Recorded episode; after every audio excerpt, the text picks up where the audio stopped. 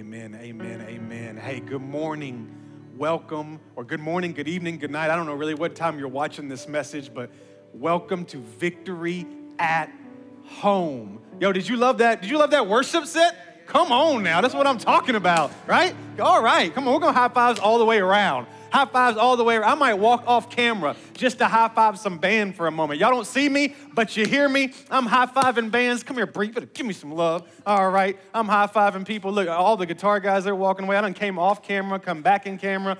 Hey, welcome to Victory at home. We're so glad that you are joining us. So glad you could be with us again, whether you are uh, in Rutherford County or whether you're watching from a different city or a different state. Again, we're just blessed to have you be a part of Victory Church. We like to take a moment and just always say welcome to our Victory family. We've had some that have joined our family since we have been going through this global pandemic. And so, even though we haven't been able to see you face to face, we know you are family. We just want to say welcome. So glad that you're being with us, that you are with us, uh, especially for this series. This is a series that we're doing right now called The Journey. And the idea is that we are going through the book of John. We're, we're going through it chapter by chapter, and we have said that some chapters might take multiple weeks, but we are looking at John's writings and finding out, according to him, who is Jesus. And we really introduced this idea with the idea that, that people are interacting with Christ, or they're interacting with his church at least, and they're walking away and they're not being changed, they're not being fulfilled. And we wanted to kind of go back to the basics and find out hey, hey, who is Jesus.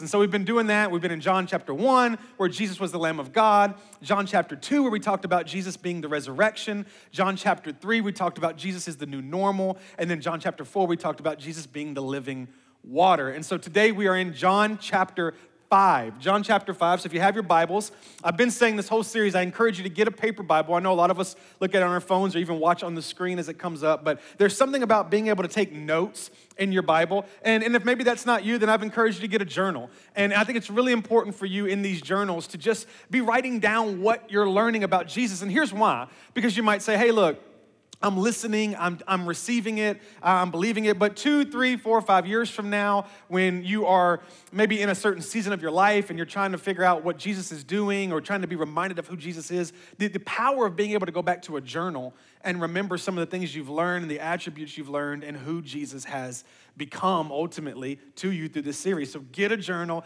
take notes of that so again you can revisit it. And what if you want to reteach this to somebody, right? What if you have the opportunity to disciple somebody and say, hey, I want to teach them who Jesus is. And so you can refer to your notes for that. And so again, that, that, that is something I'm really asking people to do for this series is get a journal take notes. Also, don't forget that on our website, there are study guides every week that just kind of cover uh, different scriptures that I may not preach about in that particular chapter, as well as giving you some questions and just some different thoughts. And then also register for the journey because when you register, it lets me know that you are on the journey with me.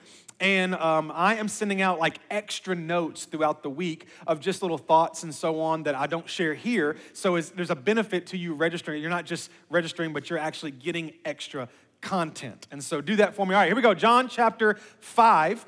Um, I, I am pretty convinced that it's going to take us at least two weeks to get through this chapter, but I want to start this week with the beginning half. There is so much happening in this chapter. I've actually preached from it many, many times, um, but there's a particular really cool story, and we're going to start at verse 1. So, John chapter 5, verse 1. And it starts like this. Sometime later, so again, from the events of John chapter 4 happened, and then sometime later, Jesus went up to Jerusalem for one of the Jewish festivals. Now, there is in Jerusalem, it's fact, there in, in Jerusalem, near the sheep gate, is a pool. That pool, which in Aramaic is called Beth, Bethesda, sorry, called in Aramaic Bethesda, and which is surrounded by five covered colonnades. So it's got this pool, and then there's kind of these, like, you know, five porches, you might say. And then verse 3 says, Here at this pool is a great number of disabled people where they used to lie the blind, the lame, the paralyzed. This was very normal back during that day that these people would be laying around this pool. Now, if you notice, it goes from verse 3 to verse 5. Now, depending on what version you're reading from, some people you might have a verse 4 that says see footnote. Some of you might actually have a verse 4, and it's going to kind of explain what I'm about to tell you. There was this superstition Some say it was real, some say it was uh, just you know superstitious belief. But there was this idea that there in Bethesda, in this pool, this angel would show up, and the angel would come down to the pool and stir the water. And once the water was stirred, the first person to get into the water after that water was they couldn't see the angel, but they saw the water moving, and they thought, oh, an angel has come and stirred the water. The first person to get into the pool after the angel stirred the water would be healed. That was kind of this belief. And so, while it is very true that uh, many people believe that, the idea of it being real, obviously, we're assuming some people were healed or people wouldn't have kept coming back to that. They actually, years, years, years later, found, located this particular pool, which I found the picture of. I'm going to send it to those of you who have registered for the journey. I'm going to send it to you this week, and you can kind of see what we're talking about.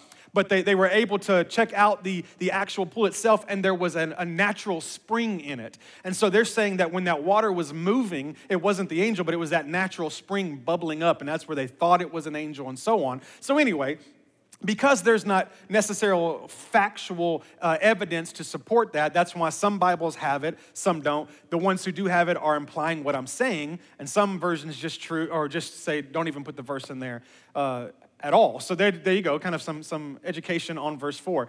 So we go to verse five that says, One who was there, so one individual who was at the pool, had been an invalid for 38 years. And when Jesus saw him lying there and learned that he had been in this condition for a long time, he asked him, Do you want to get well? Verse 7 Sir, the man replied, I have no one to help me into the pool when the water is stirred. And while I'm trying to get in, someone else goes down ahead of me. And then Jesus said to him, Well, get up, pick up your mat, and walk. And at once the man was cured. He picked up his mat and he walked. I want to talk to you for a moment from the idea that's not fair. Do me a favor, look at the person beside you and tell them, say, that's not fair. If you're watching online, just put it in the comments right now. That's not fair. Darla and I have two girls, two precious girls. One's 10 and one is five. And, and we have definitely entered into the season where probably one of the most common things that they say is, that's not fair right? I mean, it's just, it's always, if, um, for example, let's say that Casey Ray has to go take a nap and Veda doesn't. Veda gets to stay up and go outside and play, but Casey Ray has to go take a nap. Casey Ray makes sure to let us know. That's not fair, right? It's not, it's not fair. Or if, um, let, us say that Veda has to do her chore right then, but her chore is bigger than Casey Ray's chore. She might look at us and go, "Well, that you know that's not fair." Like you know what I mean? Like, or if, if somebody's having dessert because they ate their dinner, but the other one's not getting dessert because they didn't eat their dinner, they would scream out, "That's not." fair this is just the common it's almost like the the theme of our house right now is like our house is the that's not fair house and sometimes uh, Darla and I can get so angry about it that we express our anger towards it. And one day uh, we were telling them, we were taking them to, you know, you, you know how blessed you are? You know how, how lucky you are? What do you mean that's not fair? You go through that whole parental thing of like, there's kids who aren't even eating food in other countries and you're trying to pick which one you want. What do you mean that's not fair, right? You go through all that. And I had this thought, I said, I wonder if that's how God sometimes sees me, right? Like, like if, if sometimes God is watching me uh, because I'm facing some type of situation in my life, and my response to that situation is, that's not fair. I, I think there's something inside of us that desires fairness, right? Like, like I, don't, I don't really know quite how to explain it. I'm not a doctor, but I just think there's something in us that desires fairness. In fact, I even think there's something in us that desires Jesus to be fair. I think there's something in us that desires fairness. And as a result of that, there's moments, whether we want to admit it or not, there's moments where we actually expect or desire or demand for Jesus to be fair. And I want to give you a, a, statement. So if you got your journals, get them ready, get your pen ready. I want to give you a statement that may be one of the most controversial statements I've ever said. And if you know uh, our church and my ability to say crazy things on stage, this could be a stretch. But I, I think sometimes when people hear what I'm about to say, they will step back and, and they will not only doubt the fact of what I'm saying, but they will even try to argue it with certain things. And so let me say it and then let me explain a little bit. Here, here's the idea for today Jesus is not fair. So Jesus is the Lamb of God. Hallelujah. Jesus is the resurrection. Yes, He is. Jesus is the new normal. Jesus is the living water. Jesus is not fair. Now, look, before you cut the video off, before you religious scholars just decide to close the laptop, listen to me for a moment. Let, let me make the point. And I think that not only by the end of this will you agree with me, you won't be mad, you'll be glad that Jesus is not fair. Let me show you how I got there. I, have preached on John chapter 5 many, many times in my life. And, and it's it, because it's such a rich story and it has so much in it, it's really easy to develop a sermon off of the pool of Bethesda.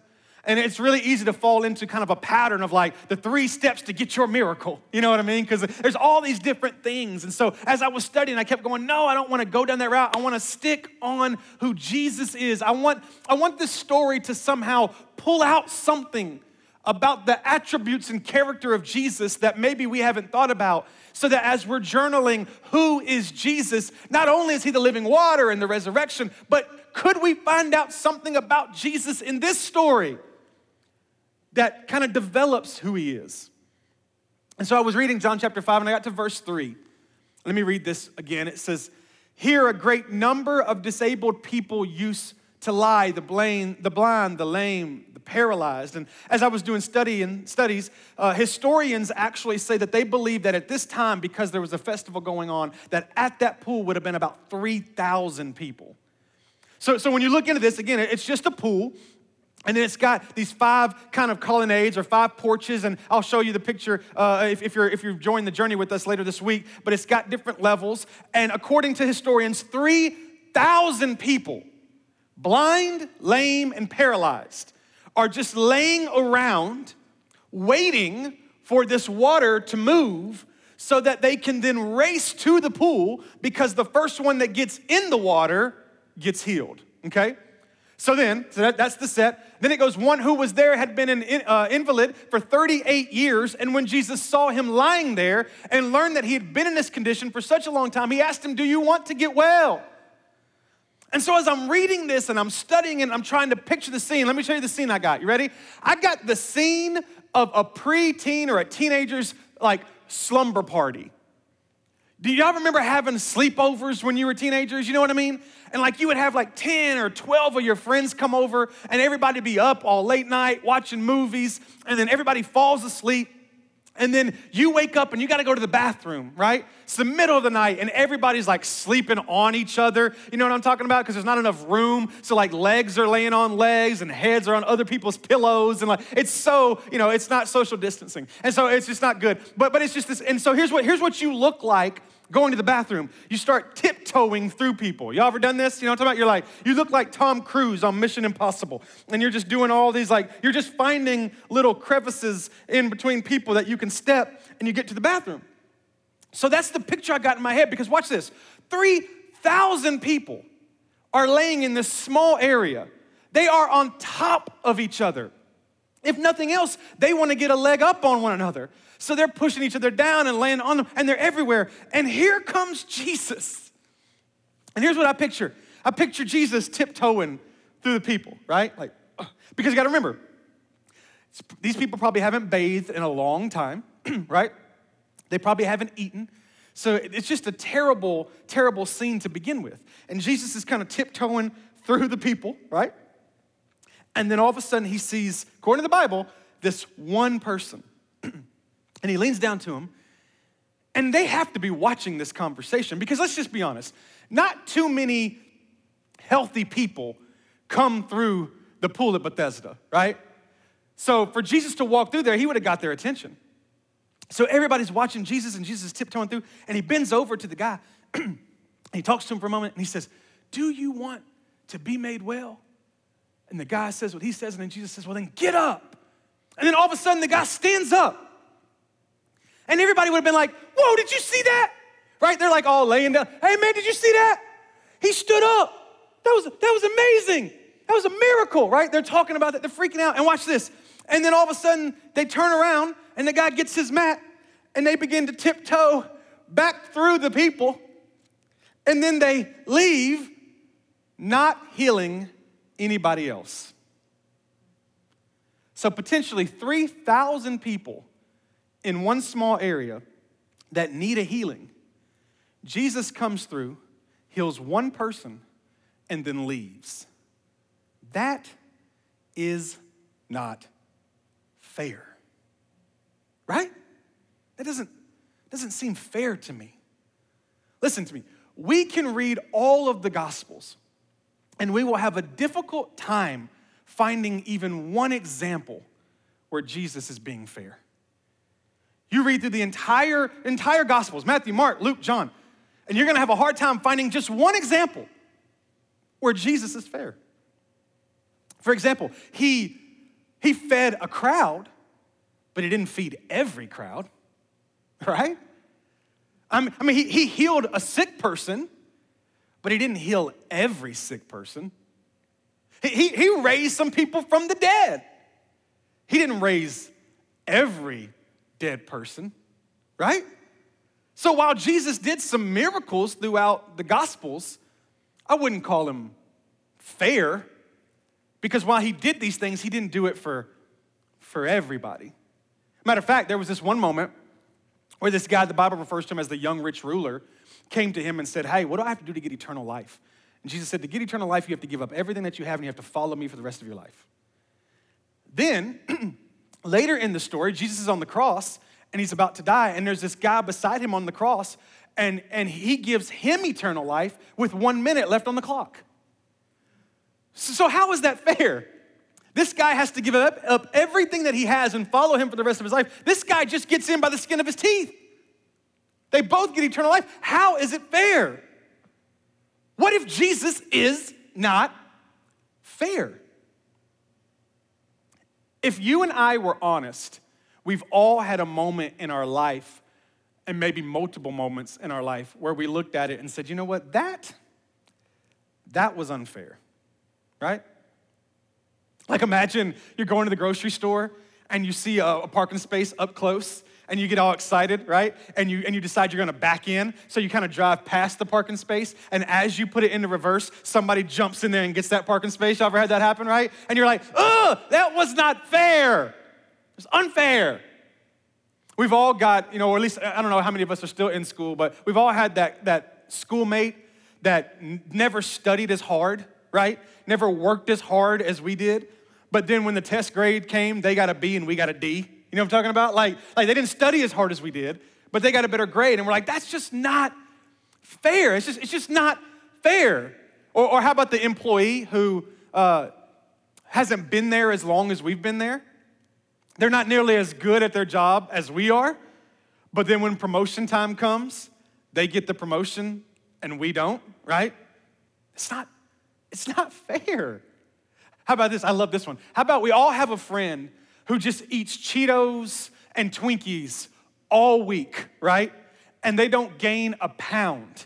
And yet we eat a kale chip once that entire week and we gain two pounds, right? And we're like, it's just not fair. It's not fair. I did this and they got that. It's just not fair.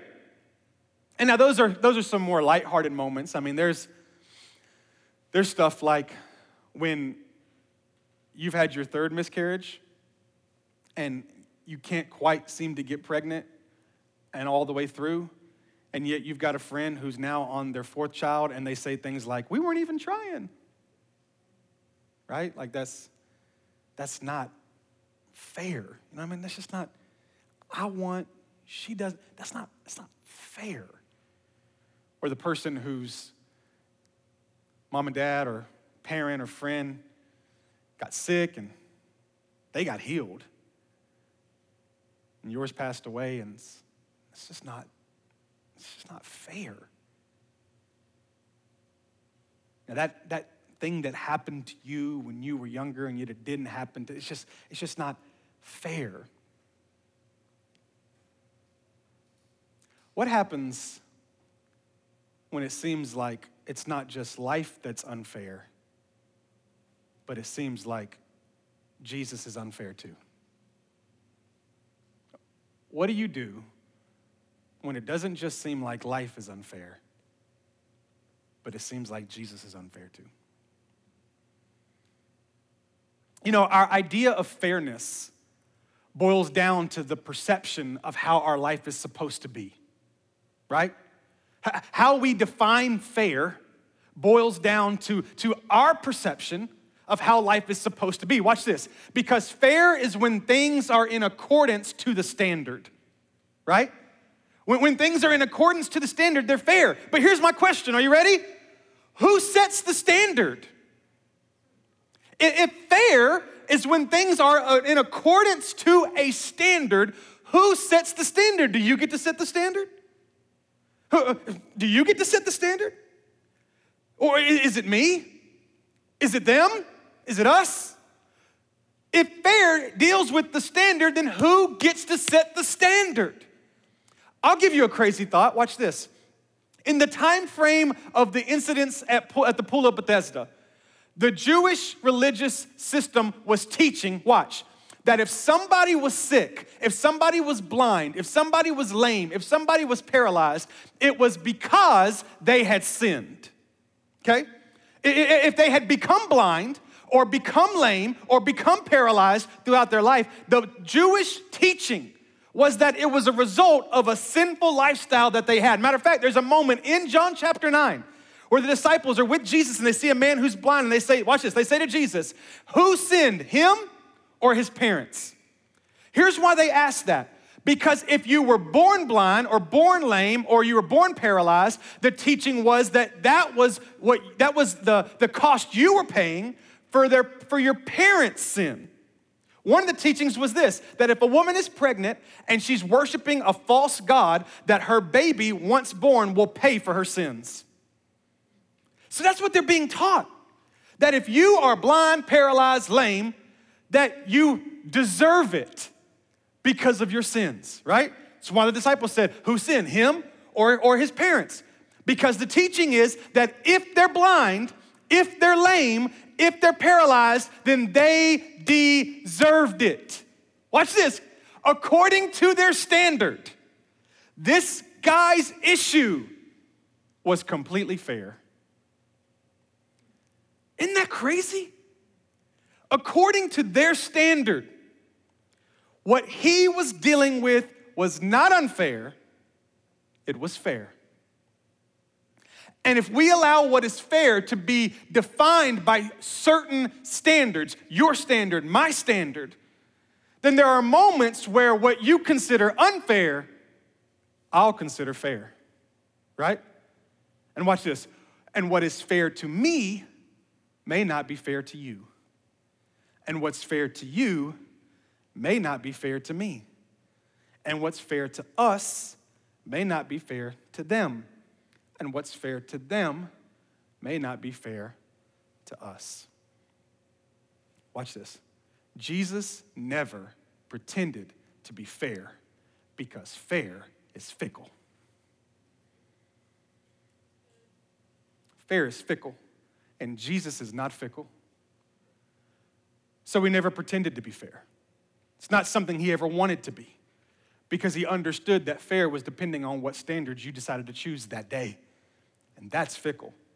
So Jesus said, I'm not trying to be fair. Can, can, I show you probably one of the best revelations I got this week that I just thought was so hilarious? Okay, so let's go back to John chapter 5, go back to the story. And you've got this interaction between this guy and Jesus, and this guy's getting ready to tell Jesus his situation because Jesus says, "Hey, do you want to get made well? Do you want to get made well?" So let's. I think it's verse six. Give me verse six real quick. Um, and so that's what Jesus tells the guy. He's like, "Do you want to be made well?" And here's what he tells Jesus. He says, "Here's the deal." He's like, "Sometimes when the water's stirred, I can't seem to get to the pool." Right. So here we go. He says, "Sir," the man replied, "I have no one to help me into the pool when the water is stirred." Jesus said, Do you want to be made well? He says, Of course I do. But when the water stirred, I have no one to help me into the pool because I don't have legs. So I can kind of army crawl, right? But I'm not gonna get very far. And then watch what he says. While I'm trying to get in, while I'm trying to get there, someone else beats me to it. Okay? Rewind. Don't you wanna get well? Of course I do, but I can't get to the pool in time because while I'm trying to get there, somebody else beats me there. While I'm trying to get that parking space, somebody else takes it. What is he saying? This is unfair. Right? That's what he's saying. He's saying, Jesus, this, this system, oh boy, this whole thing is broken because I have to get there and look at me. I can't get there. This process is unfair. That's what he's saying. Clear as day. This is unfair. Now, watch this. This was my favorite revelation. Look at me, look at me, look at me. It's my favorite revelation. So he said, This is unfair. Jesus says, All right, fine, get up. And he's healed, right? The Bible says that then Jesus disappears. And then the Bible says this man leaves and goes to church to worship. I searched this entire, these, these verses in every version of the Bible. You know what I couldn't find? I couldn't find one verse where this man did this right here. Excuse me, sir, because he doesn't know it's Jesus at this point. Excuse me, sir, hold on, hold on. Come back here for a second. It was amazing what you did for me. But all of these other people are sick too. And it would be very unfair for you to heal me and not heal them. So before you leave, come back for a second.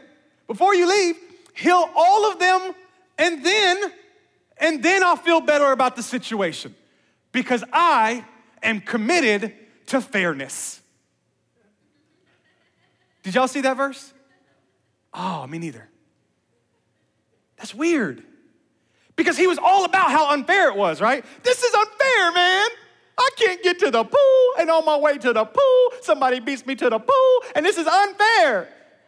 And Jesus is fine, get up, get up. Uh, oh, wait, wait, wait. It's still unfair, right? The situation is still very unfair, but he got his miracle. And isn't it funny that once we get our miracle, we start to forget about what's fair? I'm about to say something right now that, again, if you're taking notes, you need to put this in your journal because this will shake literally your philosophy. We are bothered by a lack of fairness until we get our way. And once we get our way, we tend to become fine about what's unfair. My gosh, isn't that true? We are all, I can't believe it.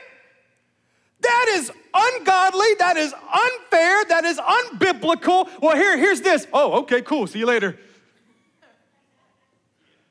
You ever been in a traffic jam and everybody's stuck and you're like, this is ridiculous? Somebody should call TDOT. I cannot believe I'm sitting, all of a sudden your lane goes, you're like, oh, well, this is pretty cool, all right. It's like, well, the other two lanes didn't go, I don't really care about them, right? Because you got your way. And this guy literally shows us, he's like, this whole system's broken. I can't believe it. You got to do something. And he's like, you're healed. And he's like, all right, well, let's get out of here. Because once I get my way, what used to bother me about a lack of fairness, I tend to become fine with. I had this happen to me recently. I was not, I did not feel good about it. Um, so let me give you a little bit of a backstory. When, when the pandemic started, beginning of this year, we had so much momentum as a church. We had seen some of our biggest numbers. We had, we had so many cool uh, ideas and vision things in place for, for the year of 2020. Thankfully, because of your faithfulness, we've pretty much done all of those things still. But there was just all kinds of excitement, and it was crazy, you know. And then, and then the pandemic hits. And I'll be honest with you, I thought, I thought it was gonna last a couple weeks. Um, if, if, if, you've been following with us this entire time, the first message, I was in Bree and Jeff's house. Uh, the messages after that, I was just in my living room. Like, I thought, you know, two or three or four weeks and we'll be done. We'll be right back. We'll be back normal, no big deal. You know, then a month goes by, and then two months go by, and this thing's continuing. And then all of a sudden, watch this. Then all of a sudden, everything shut down, right? Remember that? Like, like everything shut down. And at that moment, everything was fair because nobody could have church, right? Nobody could leave their house. Nobody could, no, no, nobody could have uh, meetings. Everybody was online doing their service. Like it was cool, it was fair. No big deal. But then a couple months go by and, and different things start happening and churches start opening. Every church that has its own building, we don't have our own building, we rent school obviously, uh, starts opening one by one by one by one. And I'm watching this happen and all the churches that are in Smyrna start opening and people are like, when are we gonna open? And I'm like, I don't know because we can't because the school's got different restrictions. And so I kind of sat back and watched this. I went, this is so unfair. You know what I mean? Like, like we wanna meet, I mean, there's churches that are meeting right now, they're open, and 10% of their congregation's going because they don't want to go. And we got people who are like, I will, I want to knock down the doors to get in, and we can't meet. Like, I was like, man, this is so unfair. And then I was hanging out with a couple of my pastor buddies a few weeks ago. One guy planted a church in Nashville, one guy planted a church in Nolensville, and we get to talking, and I'm telling them what we're doing and how we're recording in the school and different things, and how we're able to let just a few people in and different things. And they said, well, you know what? We're not even able to go to the school at all they said, we still have to film in our living rooms. They said, and they're even telling us that the school may not ever let us back in. And then one guy's talking about how his trailer got stolen with all of his equipment. And, and all of a sudden, I'm sitting back going, well, this ain't so bad after all. you know what I mean? Like, well, hey, at least we got the school, and you know, at least we got all of our equipment, at least we got a free place to store it. And, like, this, this is awesome, right? Because all of a sudden, we can be all upset about it not being fair until all of a sudden things go our way. And then we don't care so much about being fair anymore. Y'all remember the statement, favor ain't fair? Remember that? That's like a church statement, right? I, normally when I hear it, I hear it from people who are Christians. Like someone having, they'll get a parking space and be like, oh, favor ain't fair. You know Go to the grocery store and all of a sudden, like their food's on sale or something's like, oh, favor ain't fair. And you know, it is what it is, right? But listen, favor is favor is only not fair when you have the favor. Right? Nobody's out there going, hey, did you get some? Oh man, favor ain't fair. Good for you. It's like, no, I'm miserable. I want favor. Because there's only a time, there's the only time that we are ever okay with a lack of fairness is when we are on the upper hand. The moment we start to be on the losing side, we want things to be fair. But once we're on the winning side, it's like, oh, it's okay. It's okay. This going the way y'all thought it was going to go? We ain't even done. See, fair means something different to all of us. For example, to some of us, fair is everyone getting the same, right? Everyone gets the same. If, if everyone can get the same, it's fair. Now, watch this. I don't want I don't want to go down to somebody's level, right? But if everybody's gonna get the same, I either want them to get my current level or I wanna get somebody else's higher level. You know what I mean? But that's fair when everyone gets the same. Other people, watch this, fair means uh, what you value being valued, right? That, that's what fair is to you, when whatever you value is what's getting valued. To some, fair is getting what you expected. Like if I, if I get what I expected out of this situation, because we all have these kind of preconceived of how this is going to go and what this is going to look like. And if we get what we expect, then it's fair. But if it, if it doesn't look like the way I expected it, then all of a sudden it lacks fairness, right? And then to some of us, fair is getting what we think we deserve.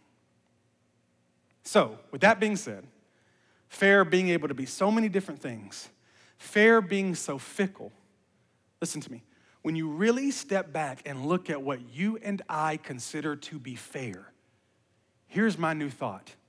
Thank God Jesus was not fair. Right? Knowing the way you and I measure fairness, knowing the way that fair is fickle, knowing that I want fair as long as it's the way I expected it, knowing that fair is only when it goes the way I think it should go, knowing that fair is when I get what I believe I deserve, knowing that that's fair, then I step back and look and go, thank God that Jesus is not fair. Because if Jesus was fair, I would get what I deserve. But thank God that Jesus is not fair. You know, when you look at John chapter 5 at first, it's really easy to think that Jesus is playing favorites. that for some reason that we think the Bible strategically left out, that Jesus walks onto this place and sees this particular man and says, Hey, I want to heal this particular man, that Jesus obviously has an agenda and that Jesus is picking favorites. That's what we do. But what if I told you that there's more to the story? What if I told you that Jesus knew exactly where he was going? What if I told you that Jesus went to the pool of Bethesda on purpose? And there's a reason why he didn't go to another watering hole or another area where lame and paralyzed and blind people would hang out. What if I told you he went to the pool of Bethesda on purpose? And what if I told you that he went to the guy who had been there for 38 years on purpose? What if I told you there was a reason? What if I told you this isn't just some random story? What if I told you that this has nothing to do with you finding three ways to get a miracle? What if I told you that Jesus is setting something in stone and reminding us of something he already said, and he's making it clear to people by what he did at the pool of Bethesda? Watch this John chapter 5, verses 1 and 2. Sometime later, Jesus went up to Jerusalem for one of the Jewish festivals. One of the Jewish festivals is happening, so that means it would have been crowded, right? With not just Jewish people, but the Jewish religious leaders. Everybody would have been there. So anything that Jesus does, the word would have got around, right? Verse 2 now there is in Jerusalem near the what? Near the what? The sheep gate, a pool. There in Jerusalem, near the sheep gate, is a pool. So if you read that correctly, the focus of the attention isn't even the pool of Bethesda, it's what? It's the sheep gate. Now, why does that matter? Because what, what that meant was that over here is where they had all of the animals for the sacrifice. Because of the location of the pool of Bethesda, this became the pool where they washed the animals for the sacrifice. That's why it's important for you to know this. So, over here, again, we talked about this in week one Jesus being the Lamb of God and how everybody had to sacrifice. Well, during festivals, there was this huge celebration of sacrifice, right? So, you'd have to go get the animal and then you'd have to wash it at the pool. I believe that this was another reason why this superstitious belief came is because I think people started to believe, well, if we're washing these uh, these sacred sacrifices, then there must be some type of you know spiritual influence there, and I think that's what really made people start hanging out there. So again, there's this there's this pool, and the pool is where you washed the sacrifices for the old covenant. Okay? Now, I told you a couple weeks ago that Jesus didn't just show up to die for our sins. He did definitely die for our sins and he did resurrect for them. But listen to me Jesus came for so much more. Jesus came to establish a new normal. We talked about that. That the old normal was this law process where you had to do these things and then you had to be accepted. And Jesus' new normal was you simply believe and you are saved. Now, watch this. The pool at Bethesda had become a symbolic representation of the old covenant. Right off the bat, it's where you wash the sacrifices. This place would have had such a high reputation. It would have been something that people valued because it's where they go to. All Jesus had to do was show up there, and it was already clear that he was doing something uh, bigger and grander and talking about the old normal. But there's even more step back, you see some, some even some more symbolic things. All right, so let me, let me walk through this with you. Right off the bat, they have the same setting. Let me explain. The old covenant setting was this you have a group of people who cannot save themselves, right? The, the, the, Bible, when it's talking about in John chapter 5, one of the versions actually, instead of calling people blind, lame, and paralyzed, it calls them uh, impotent which means that they can't help themselves. So you got the same setting. So the pool of Bethesda and the old covenant have the same setting, right? Now watch this. They also have the same saving system. What's the pool? What's the saving agent of the pool of, the pool of Bethesda? It's the pool, right? So in the old covenant, it's the law, it's the sacrificing of the lamb, right? It's that. So they both have a saving agent, and then watch this. And then they both have similar stipulations. When it comes to the pool of Bethesda, you got to be the first one that gets in. When it comes to the old covenant, you got to have this perfect lamb and you got to follow these rules. There was such a parallel between the pool of Bethesda and the old covenant. Jesus knew where he was going. Jesus made a beeline for that pool. Not because there were 3,000 people there who needed healing, he didn't heal all 3,000 of them. He went there because that pool was a representation of the old covenant, and Jesus was there to establish a new covenant, right? So watch this. This was I got this this morning. It was one of my favorite lines the Lord gave me. He walks up to this man, and he starts to be able to realize, like, hey, just so you know, I'm here to flip all of this on its head. I'm here to do it totally different, right? And here's what my favorite part about this was not only is Jesus fixing to establish a new saving system, not only is he gonna establish or take away stipulations, all that, but watch this. He told the man, uh, the man told him, I keep trying to get to the pool. Remember? I keep trying to get there. Because that was the largest symbol of the pool of Bethesda. You gotta what? Get there, right? If you'll just get there. The man said, I'm trying to. The biggest symbol of the old covenant is you just gotta do it. If you can just do it, I'm trying to. If you can just live by this law, I, I'm trying to. Here's what Jesus said Jesus said, both the pool of Bethesda and the old covenant were all about you getting to something. Jesus said, I came to you. Come on. That dude wasn't asking for Jesus, he wasn't trying to get to Jesus. Jesus came to him. Here's what Jesus wanted people to understand the old covenant, you get what you deserve. So it's fair. But Jesus said, I'm not fair because I came to establish a new covenant. Watch this. Where you don't get what you deserve, I get, Jesus, what you deserve. And you get what he deserves. Wow. I'll sit down on that note. Jesus can't be fair. Because if Jesus is fair, we have to get what we deserve. And Jesus said, I came so that you can have what I deserve and I can get what you deserve. the other day, we had some people coming over to our house, and I wanted the kitchen table to be cleaned off. It had all the girls' stuff on it. I said, Girls, come, come clean the table. And there's stuff all over it. Veda comes in, and within seconds, she, she comes in, and within seconds, she's walking back out, and she's got like two things in her hand. And I said, Whoa, whoa, whoa, what are you doing? What are you doing? What are you doing? So we got to get this. She goes, I cleaned up my stuff right? She said, everything else is Casey Ray's. Because inside of us is a desire for fairness, we do not clean up other people's mess. That's not my mess. I clean it. I got my stuff. That's Casey Ray's stuff. That's your mess. I cleaned up my mess. That's your mess. That, my friends, is fairness. Thank God that Jesus is not fair because he chose to clean up what we messed up.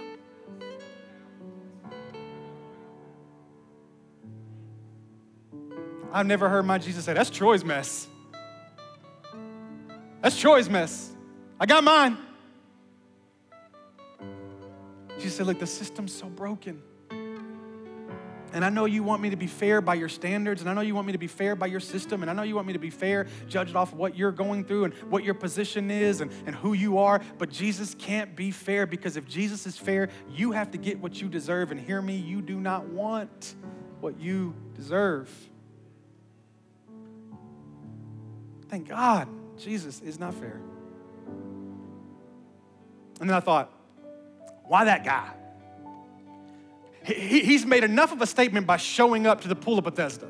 It's in the middle of a festival, all these people. You better believe that message is going to get across quick, and we'll, we'll see it next week. It does.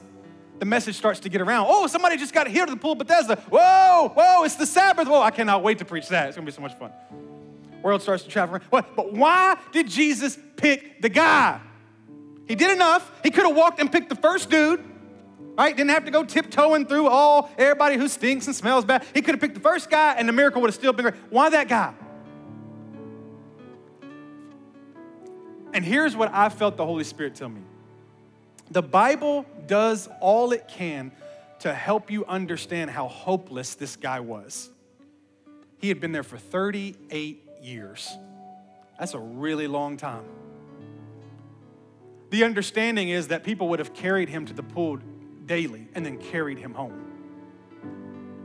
That'd get old after a week, right? Can you imagine who must have volunteered to carry him to that pool? I wonder how hopeless they were, right? Then it goes on to say he had been there so long that Jesus went to him because he had been there for so long. And then he gives that incredible statement of, I'm trying to. But every time I try to do it, I don't make it and somebody beats me there. I think Jesus chose him because out of everybody there, he, Jesus knew he was the most hopeless. He was the least likely. You know what I mean? And the more that I'm learning who Jesus is, the more I'm learning that he strategically does things to go after the person who thinks they are the least likely. Well, not me. I understand that Jesus forgives them or loves them, but he doesn't know what I did. He'll never forgive what I did. People who are literally the most hopeless individuals. I think, pay attention, just, just get real, real close to your TV for a second, listen to this. I think that Jesus Christ knew that in 2020 we would still be trying to communicate the gospel of the new normal and the fact that anyone who believes in Jesus Christ can be saved. And I think Jesus knew that there would be people like you who thought they were hopeless, who thought they were least likely, who thought because of what they did and because of who they are and because of their past and because of their struggle and because of the fact that they keep trying to and they can't quite do it, they would get to a point mentally where they said, It's not for me. And so Jesus said, I'm gonna go after that guy because he's been here the longest, because he's suffered the most, because he's the least likely, because he's the most hopeless. And literally, thousands of years later, when people read this story, there'll be somebody preaching saying Jesus did it because he wanted you to understand that no matter who you are, or how far you are, or how least likely you are, or how hopeless you are, he died for you. For you. He is not fair because of you, because of me. And I thank God that Jesus is not fair. Father, I thank you right now for your word.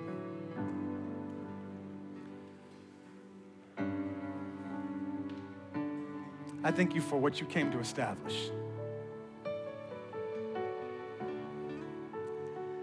I just love learning that the gospel and a relationship with you is so much more than just the crucifixion.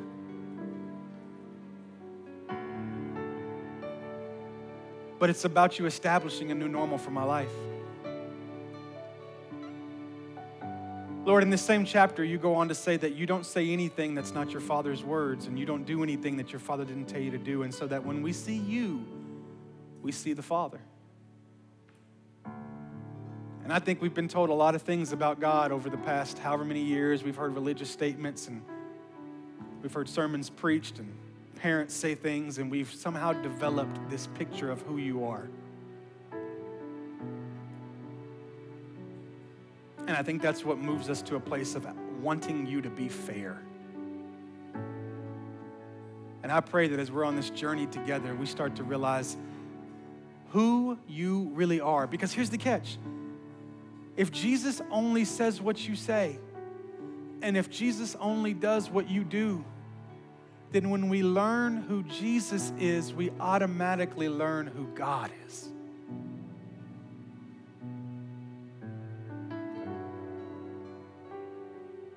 I thank you for your mercy and for your grace, every person that's watching. I thank you for the person who's watching, who's listening, who wouldn't have watched and wouldn't have listened five, six months ago.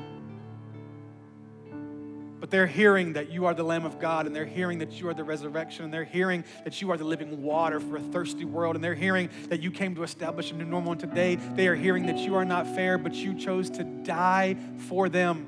You chose to clean up their mess. You chose to establish something new, no matter how hopeless and no matter how least likely they feel.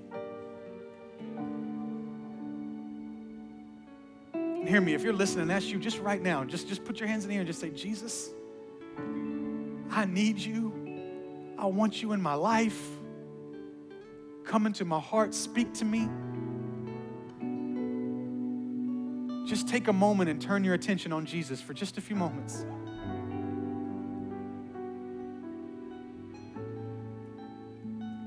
Just allow Him to speak to your heart. Allow your mind to be transformed on who you think God is and who you are now learning God actually is. And with that same spirit and that same mindset, just begin to take this time and worship for just a moment. And begin to tell him how great he is. Come on and just worship him. Hallelujah.